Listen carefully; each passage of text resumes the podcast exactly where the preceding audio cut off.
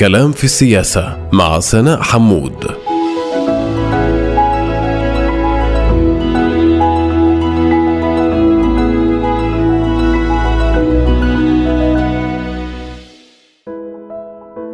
أهلا ومرحبا بكم مستمعاتنا ومستمعينا الكرام في حلقة جديدة من بودكاست كلام في السياسة.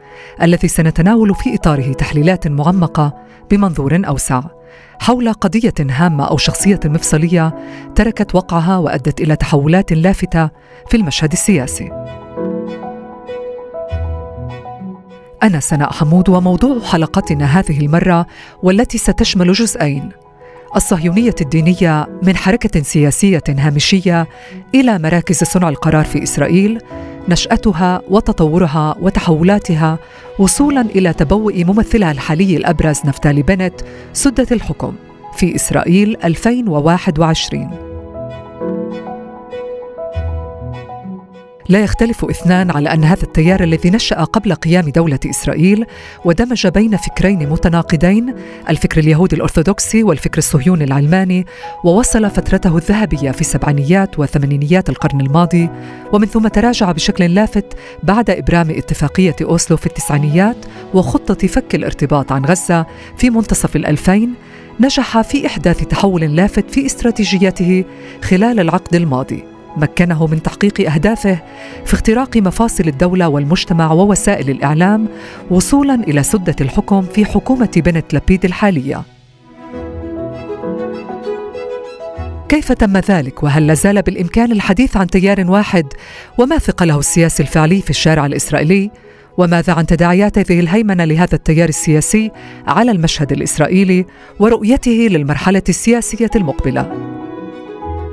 للإجابة عن كل هذه الأسئلة وأكثر يسعدني أن أرحب في هذا الحوار بمدير عام المركز العربي للدراسات الاجتماعية التطبيقية مدى الكرمل ورئيس قسم التاريخ في المعهد الأكاديمي العربي بيت بيرل دكتور مهند مصطفى أهلا ومرحبا بك أهلا وسهلا بك سناء قبل المباشرة في حوارنا لنستمع إلى هذا التسجيل الصوتي فنتابع בבוקר שישה ביוני נכבשה עזה, בזו אחר זו נפלו ערי הגדה.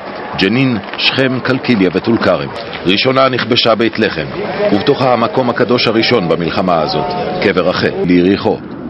העיר שנראתה כעיר רפאים, נכבשה בלא ירייה אחת, החברון, וגם היא נכבשה בלא קרב. באנו לארץ, אותו היום, כ"ח אייר, שוחררה בטהרה ונתגלתה לירושלים. ברגע זה אנו עוברים את שער האריות. אנחנו בתוך העיר העתיקה. כאן תלמיד, הר הבית בידינו.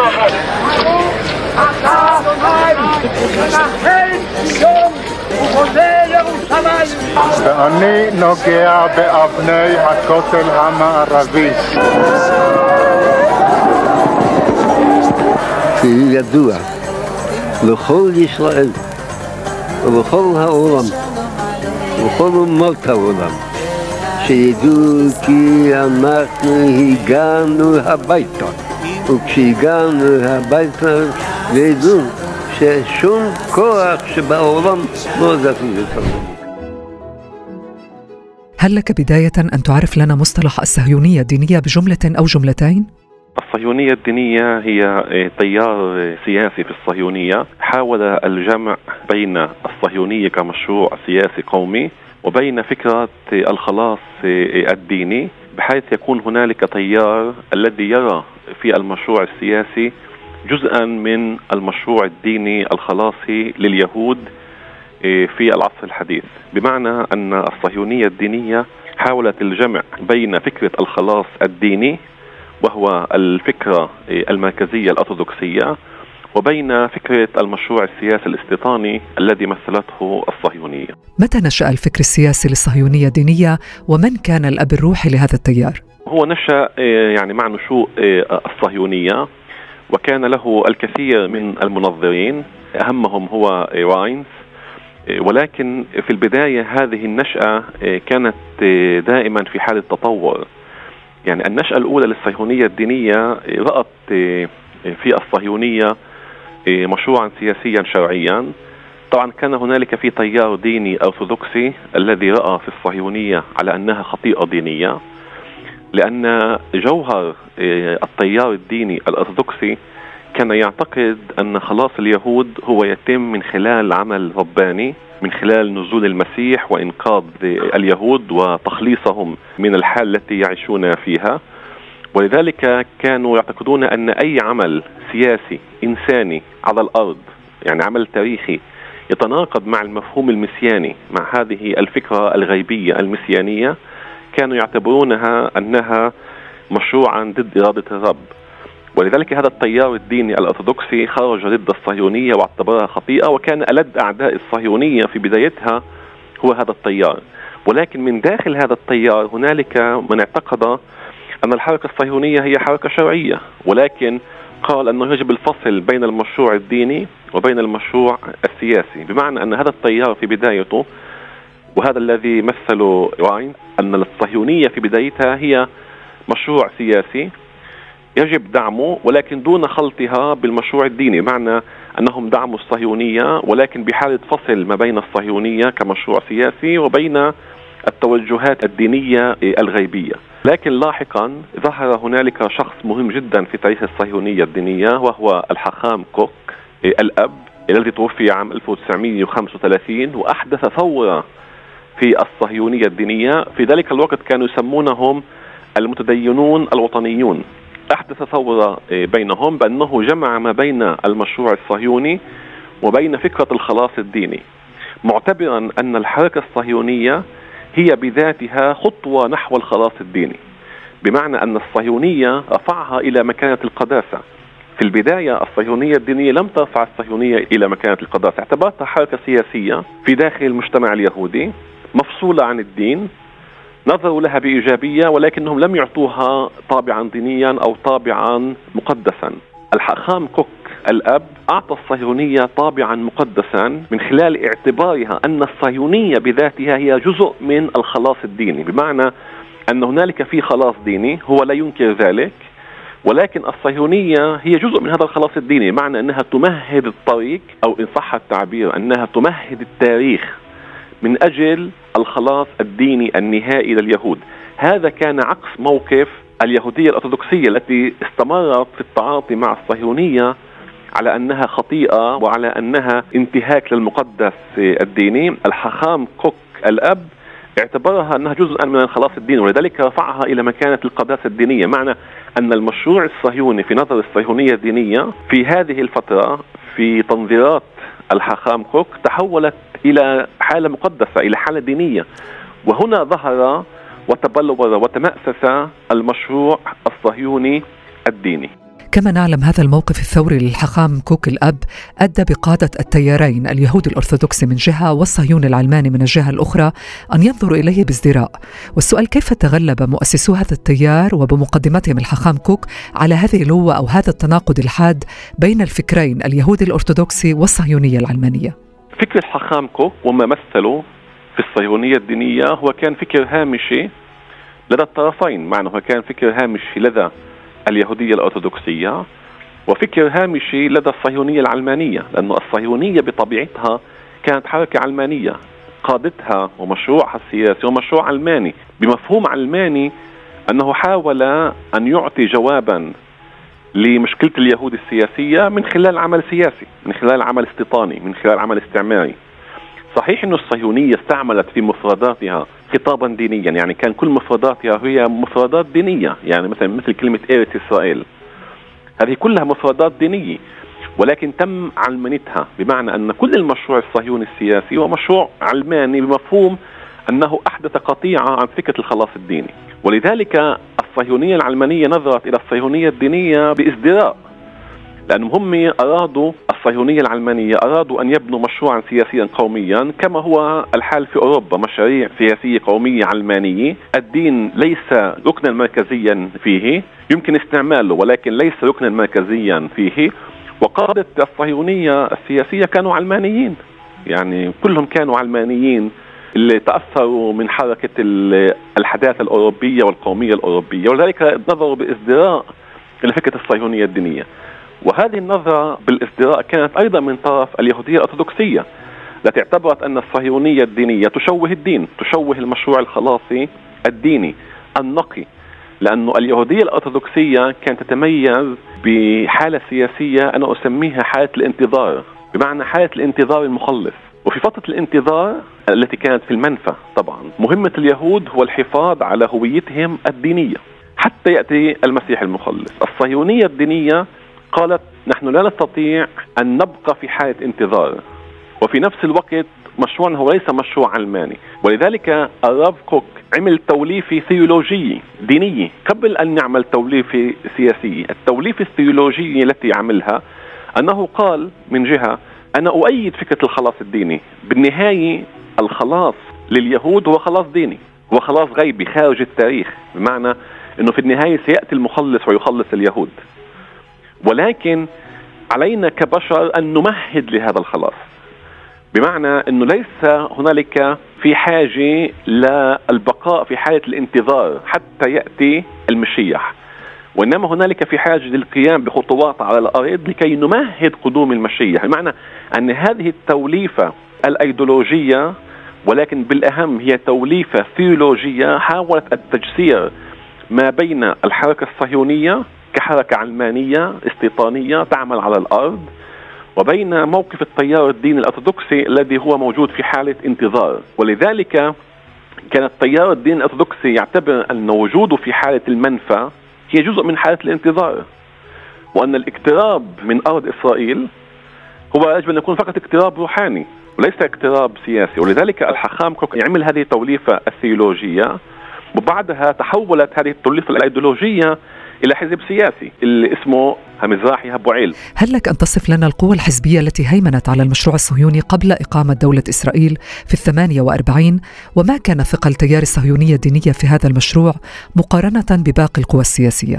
الذي هيمن على المشروع الصهيوني قبل ال 48 هو كان التيارات العلمانية سواء كانت الاشتراكية التي مثلها حزب ماباي أو كانت التيارات الصهيونية اليمينية التي مثلها تيار جابوتينسكي. والتياران هما آه، علمانيان. ولذلك كانت هذه الحركة هي حركة هامشية وأيضا بسبب أنه التيار الدين الأرثوذكسي كان تيارا مركزيا. بمعنى أنه لعند الهولوكوست اليهودي لعند الكارثة اليهودية في أوروبا كان لا يزال التيار الدين الأرثوذكسي هو تيار قوي في داخل المؤسسة الدينية أو في داخل التيار الديني أو في داخل اليهودية. وكان مؤسسة قوية لأنه لم يقتنع بفكرة واقعية الصهيونية الدينية. معنى أنه ليس هنالك فقط في جانب ثيولوجي اللي هو يتناقض أو يحدث قطيعة مع الخطاب الأرثوذكسي أيضا هنالك في جانب واقعي أنه كيف يمكن بناء دولة يهودية في فلسطين؟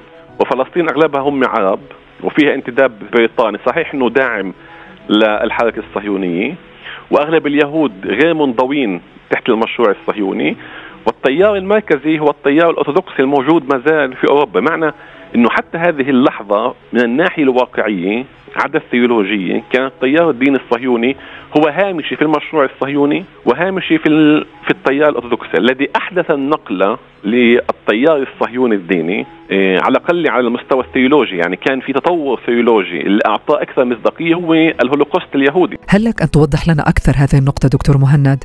كيف أثر فعليا الهولوكوست أو الكارثة اليهودية في تعزيز مكانة الصهيونية الدينية؟ لأن الهولوكوست الكارثة اليهودية في أوروبا ساهمت في تدمير وبعثرة المراكز اليهودية الأرثوذكسية في أوروبا اللي كانت في شرق أوروبا. بمعنى أنه التيار الديني الأرثوذكسي القوي كان موجود في شرق أوروبا وعندما قامت الحرب العالمية الثانية والهولوكوست اليهودي هذه المراكز القوية تبعثرت تم إبادتها.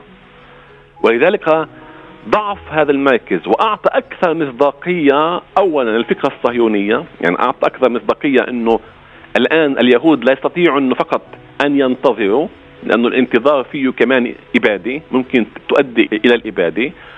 وأيضا هنالك في حاجة وهذا اللي ادعته الصهيونية الدينية أن هنالك في حاجة إلى العمل من أجل تقديم الخلاص من أجل استعجال الخلاص الرباني. معنى الخلاص الرباني بحاجة إلى عمل على الأرض لكي يستعجلوا. حالة الانتظار هي لا تستعجلوا الآن أنا بحكي من ناحية ثيولوجية نعم. هي ليس فقط أنها لا تستعجلوا وإنما قد تؤدي إلى إبادة اليهود. ولذلك الهولوكوست أولا فعل بشكل قصري أنها ألغت المنفى.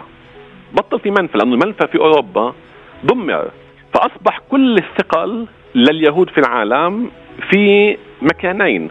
في الولايات المتحدة الأمريكية أنه كثير هاجروا إلى الولايات المتحدة الأمريكية ومركز الثقة الثاني أصبح في فلسطين بالنظر إلى المشروع الصهيوني. ولذلك نجد أنه عشية استقلال الدولة وعشية قرار التقسيم بدأت اليهودية الأرثوذكسية المعارضة للصهيونية بتعديل مواقفها من الصهيونية ليس قبولها ولكن تعديل مواقفها وهذا أعطى زخم أكبر من الناحية الفكرية ومن الناحية الثيولوجية للصهيونية الدينية. وكأن الصهيونية الدينية ظهرت في عشية قرار التقسيم وعشية قيام دولة إسرائيل ظهرت على أنها أكثر مصداقية من الناحية الدينية من اليهودية الأرثوذكسية التي كانت سوف تودي بكل الشعب اليهودي لو بقيت في حالة الانتظار كيف نظرت الصهيونية الدينية بعد كل ما اجتازته إلى حرب الثمانية وأربعين وكيف تفاعلت مع نتائجه؟ الصهيونية الدينية نظرت إلى حرب 48 على أنها هي خطوة نحو الخلاص. ولكن الراف كوك طبعا هو راف كوك توفي عام 1935 يعني قبل حرب 48 ولكن كان عنده مقولة اللي بقيت حاضرة في أذهان أبناء الصهيونية الدينية في ذلك الوقت. المقولة تقول هنالك في حكمة وكأنه في حكمة ربانية أنه من يقود المشروع الصهيوني الآن هم ناس غير متدينين هم ناس علمانيين. ولكن هؤلاء العلمانيين الذين يحققون مشروع الخلاص بالنهاية، بالنهاية أنه هون هذا مشروع خلاص، هم غير مدركين وغير واعيين أنهم هم جزء من مشروع الخلاص، ولذلك تحقيق مشروع الخلاص على أيدي العلمانيين سوف يؤدي بالنهاية أنه أبناء الصهيونية الدينيه يمسكون بهذا المشروع، بمعنى أنه وكأنه هذه مرحلة. هم غير مدركين أنهم يحققون إرادة الرب هؤلاء العلمانيين. ولكن في النهاية الذي سوف يقطف ثمار هذه الإنجازات على الأرض هم الصهيونية الدينية، هذه الفكرة أن بن غوريون ووايزمان وكل المشروع الصهيوني العلماني يقوم بعمل رباني دون أن يدركون ذلك، دون أن يعلموا ذلك، وإنما هذا يعني بفعل رباني. ساهم إنه كمان الصهيونية الدينية ما كانت في هذه الفترة في حالة سباق مع العلمانيين. طبعا ما كانت في حالة سباق مع العلمانيين لأنه كمان العلمانيين هم كانوا الأغلبية في المشروع الصهيوني. نعم. لأنه المشروع الصهيوني أصلا هو مشروع علماني ولكن نظروا إلى ال 48 على أنها جزء من الخلاص رغم إنه لم يكونوا جزءا مركزيا في هذه العملية. ماذا عن الثالوث في شعار حزب همزراح الذي كان تجسيد الحزب الأول لهذا التيار قبل قيام دولة إسرائيل؟ تحديدا عام 1902 توراة إسرائيل شعب إسرائيل وأرض إسرائيل هل لك أن توضح لنا هذا الشعار ودلالاته؟ هذا الشعار هو الثالوث الذي يعطي الأهمية توراة إسرائيل شعب إسرائيل أرض إسرائيل معنى أن أهمية العبادة التي تمثلها توراة إسرائيل هي النقطة المركزية. معنى أهمية الهوية الدينية الحفاظ على الهوية الدينية التي تمثل التوراة. والأهمية الثانية تأتي لشعب إسرائيل الحفاظ على شعب إسرائيل. الآن الحفاظ على شعب إسرائيل قد يكون في كل مكان. يعني قد يكون في أوروبا قد يكون في أمريكا في آسيا. ولكن الحفاظ على شعب إسرائيل من خلال الحفاظ على الهوية وفي الدرجة الثالثة تأتي فكرة أرض إسرائيل. هذه كانت كمان التراتبية عند التيار الديني الأرثوذكسي اللي أصلا الصهيونية الدينية تنتمي له في البداية الصهيونية الدينية تنتمي إلى نعم. التيار الديني الأرثوذكسي بإعطاء التوراة إسرائيل. معنى توراة إسرائيل بما تمثل من الدين والهوية. هي الشغلة المركزية. الآن بعد ذلك هذا الثالوث تغير أنه أصبحت أرض إسرائيل هي في المكان الأول. ولكن أرض إسرائيل أصبحت المكان الأول بعد حرب ال 67 يعني ما زالت قضية إنه شعب اسرائيل إنه الصهيونيه أعطت أرض إسرائيل مكانه متساويه مع فكرة توراة إسرائيل وشعب إسرائيل، يعني كان في هنالك بعد المشروع الصهيوني وكأنه في حالة متساوية بين هذا الثالوث. هذا انقلاب في الفكر الثيولوجي، هذا انقلاب غير مسبوق في تاريخ اليهود. إنه أصبحت أرض إسرائيل هي يعني هي في المكان الأول. الآن لماذا 48 ما أحدثت هذا الانقلاب كما كان في 67 إنه وضعت أرض إسرائيل في المكان الأول. لأنه إسرائيل في ال 48 وخلينا نسميها مشروع ال 48 حاليا. نعم. إسرائيل ال 48 هي لم تقام حسب الموروث اليهودي والمفهوم اليهودي في قلب أرض إسرائيل. هي أقيمت على حواشي قلب أرض إسرائيل. لأنه قلب أرض إسرائيل هي نابلس القدس الضفة الغربية الخليل طبعا. هاي هي قلب أرض إسرائيل في المخيال اليهودي في الوجدان اليهودي وفي الفكر اليهودي. هذه هي القلب. ال 48 لم يسيطر على القلب. ال 48 سيطر على منطقة اللي هي بعيدة عن الأماكن الدينية المهمة في الموروث اليهودي. ولذلك مشروع ال 48 رغم أنه كان إنجازا كبيرا بنظر الصهيونية الدينية إلا أن العلامة الفارقة كانت تحديدا في ال 67 العلامة الفارقة كانت بال 67 نعم. لأنه ال 67 هي عملت إشي بما يشبه المعجزة في الفكر الثيولوجي. يعني معنى والمعجزة كانت أنها أسقطت هذا الخطاب الخلاصي اللي كان إشي خيالي. يعني إنه كل وقت الصهيونية الدينية بتحكي عن مشروع خلاصي من خلال المشروع الصهيوني ولكن المشروع الصهيوني بال 48 أقام دولة ولكن أرض إسرائيل لم يتم آه، تحريرها. وبالذات أرض إسرائيل المركزية في الفكر الثيولوجي بقيت تحت سيطرة الأغيار. ال 67 كانت معجزة بمعنى إنه وكأنه ما قالته الصهيونية الدينية تحقق. إنه نبدأ في العمل على الأرض حتى نحقق المشروع الخلاصي بالسيطرة على كل أرض إسرائيل. هذا كان في ال 67 وال 67 بنظر الصهيونية الدينية والآن هذا الذي سوف يخلق التأزم في المجتمع الإسرائيلي. هذا الذي سوف يخلق كل ما نراه اليوم في المجتمع الإسرائيلي. ال 67 هي عمليا الحرب التي أدت إلى سيطرة اليهود على قلب أرض إسرائيل على الأماكن المقدسة المهمة القدس والخليل ونابلس والضفة الغربية وسباستيا. ولكن الصهيونية الدينية نظرت إلى السبعة وستين على أن هذه الحرب عمليا حققت مشروعها الثيولوجي مشروعها الخلاصي. الآن لم يعد نقاشها مع اليهودية الأرثوذكسية هو نقاش خيالي. وأصبح نقاش واقع. نحن نسيطر على أرض إسرائيل الآن. ولذلك النخب التي حققت إنجاز 48 و 67 اعتبرت إنه 67 هي حرب من أجل تعميق شرعية مشروع ال 48 تعميق شرعية ال 48 معنى الآن إحنا احتلينا كمان ال 67 وقدام العالم العربي تعالوا اعملوا معنا تسوية من أجل إعطاء شرعية بالأساس لل 48 بينما الصهيونية الدينية اعتبرت الشيء معاكس اعتبرت إنه مشروع ال 48 هدفه الحفاظ على 67 يعني إذا النخب العلمانية الاشتراكية التقليدية في المشروع الصهيوني اعتبرت إنه ال 67 هدفها هو أن تشرعن وتحافظ على مشروع ال 48 الصهيونية الدينية نظرت إلى الأمر بشكل معاكس إنه على دولة إسرائيل في ال 48 مهمتها وشرعية وجودها هو بالذات أن تحافظ على أراضي ال 67 يعني هذه النظرة المعاكسة سناء. نعم. يعني نظرة إنه من الأهم مشروع ال 48 ولا مشروع ال 67 ولذلك بعد ال 67 وعندما تحقق هذا المشروع الخلاص الذي كان مجرد شيء ثيولوجي أصبح ارض واقع بدأت مرحلة جديدة في الصهيونية الدينية. مرحلة على المستوى السياسي مرحله على المستوى الجماهيري. خطابها وفكرها بدأ ينتشر في المجتمع الإسرائيلي وبالأساس أصبحت أرض إسرائيل هي في سلم أولويات المشروع الصهيوني وهذا ما نظر له الحخام كوك الإبن هو الذي نظر لهذه المرحلة. إذا كان أبيه قد نظر لمرحلة ما قبل ال 48 ابنه نظر لمرحلة ما بعد ال 67 لو انتقلنا الآن إلى ما بعد قيام إسرائيل متى وكيف تجسد هذا التيار الفكري في العمل السياسي الحزبي في إسرائيل ومن كان أبرز قادته السياسيين؟ الصهيونية الدينية عبرت عن نفسها بعد ال 48 بإقامة حزب اسمه المفدال. لأن المفدال بعد ال 48 وقبل 67 هو كان حزب آه، ديني مشروعه الأيديولوجي لم يكن يعني مشروعا هاما وهو كمان تعامل مع ذاته ومشروع الأيديولوجي ليس بالأهمية القصوى. ولذلك آه، هو كان جزء من الحكومات اللي كان آه، يشكلها بن غوريون اللي كانت يشكلها حزب ماباي. بمعنى أنه لم يرى نفسه أنه هو في عملية تناقض مع التيار الاشتراكي الصهيوني. يعني كان في حالة تحالف لأنه الفكرة الخلاصية مشروع الأيديولوجي كان شيء خيالي. بعد ال 67 المفدال آه، بدأ فيه حراك داخلي حراك بين النخب القديمة وبين الشباب آه، الجدد وبين النخب الجديدة. النخب القديمة أرادت أن تستمر بنفس السياسة التي كانت قبل ال 67 وظهرت نخب جديدة أهمها شخص اسمه حنان بورات.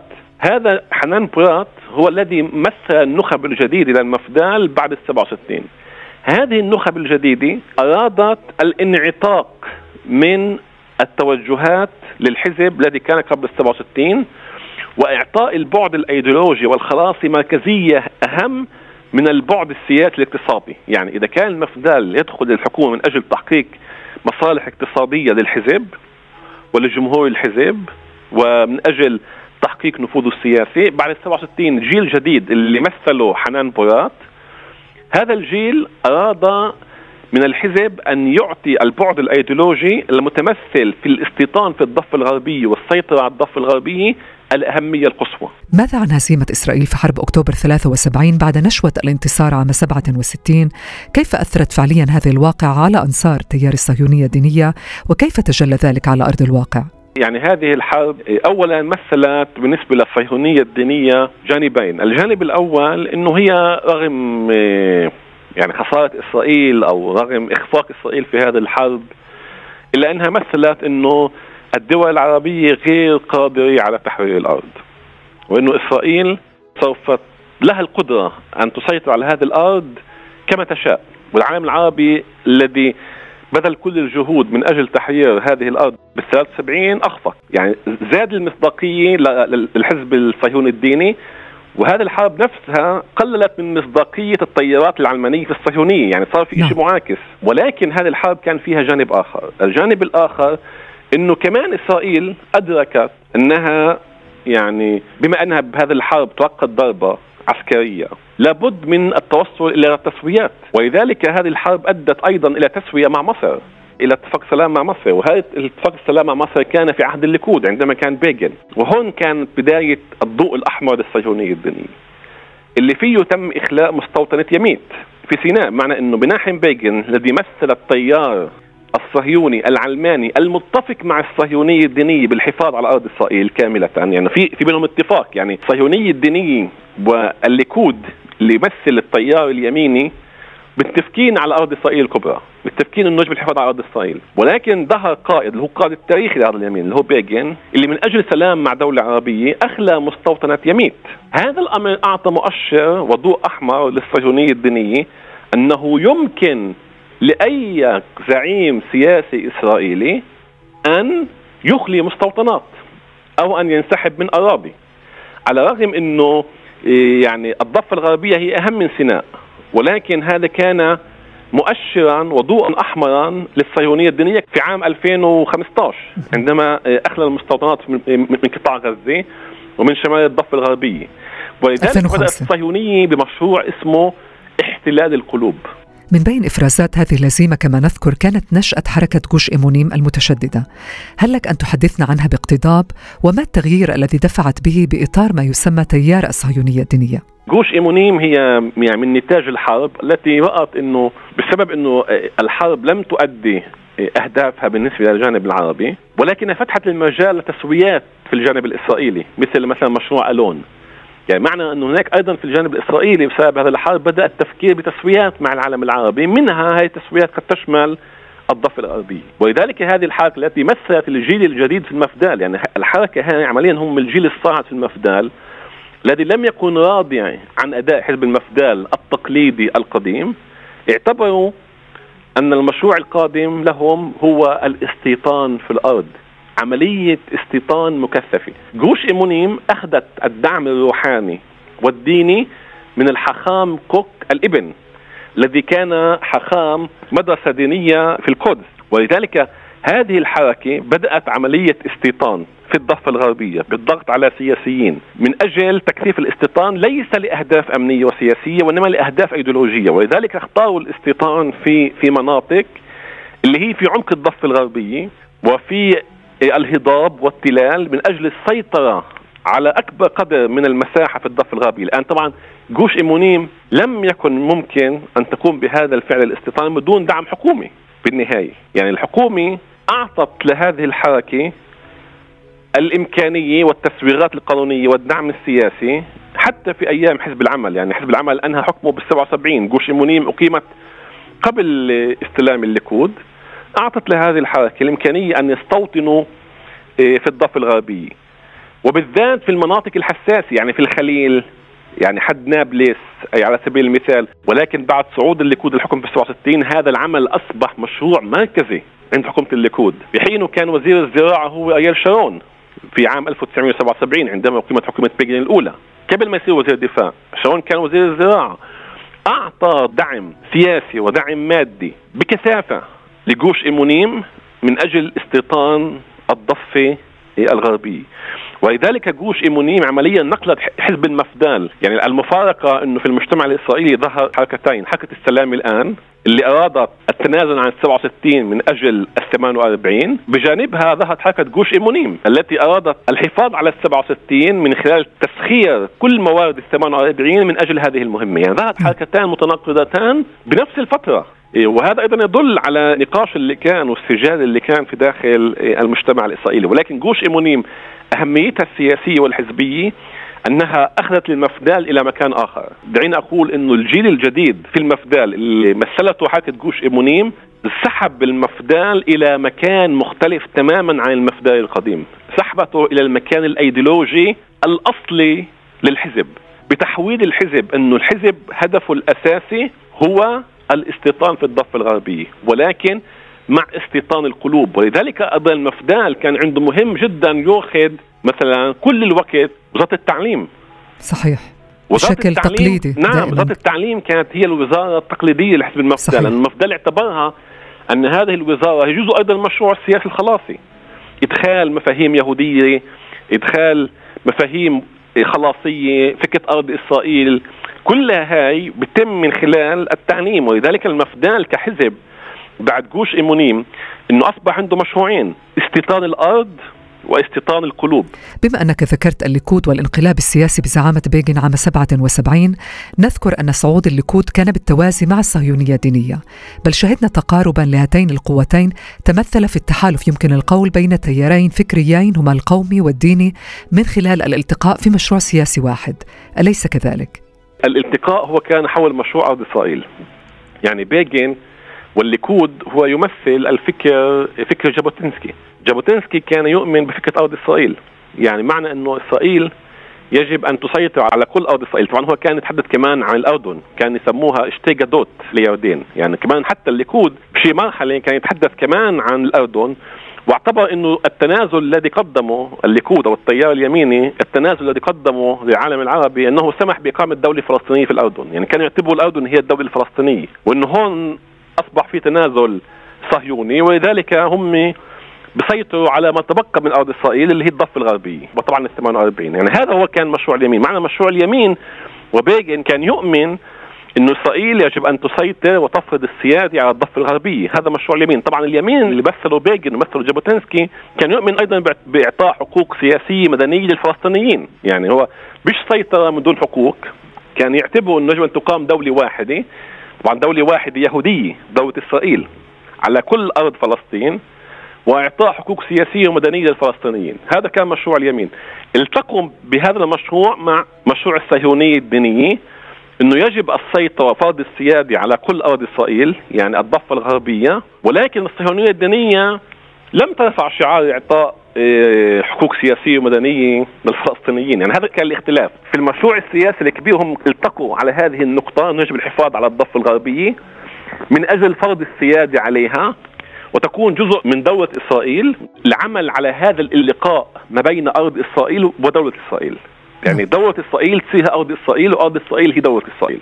اليمين التقى مع الصهيونية الدينية في هذا المشروع ولهذا الاستيطان تكثف بعد حضور الليكود أصبح مكثف مشروع مركزي عند اليمين بما في ذلك الصهيونية الدينية ولكن اليمين العلماني صح التعبير كان يؤمن أيضا بإعطاء حقوق سياسية للفلسطينيين الذين سيتم ضمهم وفرض السيادة عليهم. الصهيونية الدينية لا. الصهيونية الدينية كان فيها تيارات مختلفة. يعني كان فيها تيارات اللي تعطي حقوق أقل للفلسطينيين. طبعا كان فيها تيار مثلا مثل كاخ اللي بده يهجر الفلسطينيين.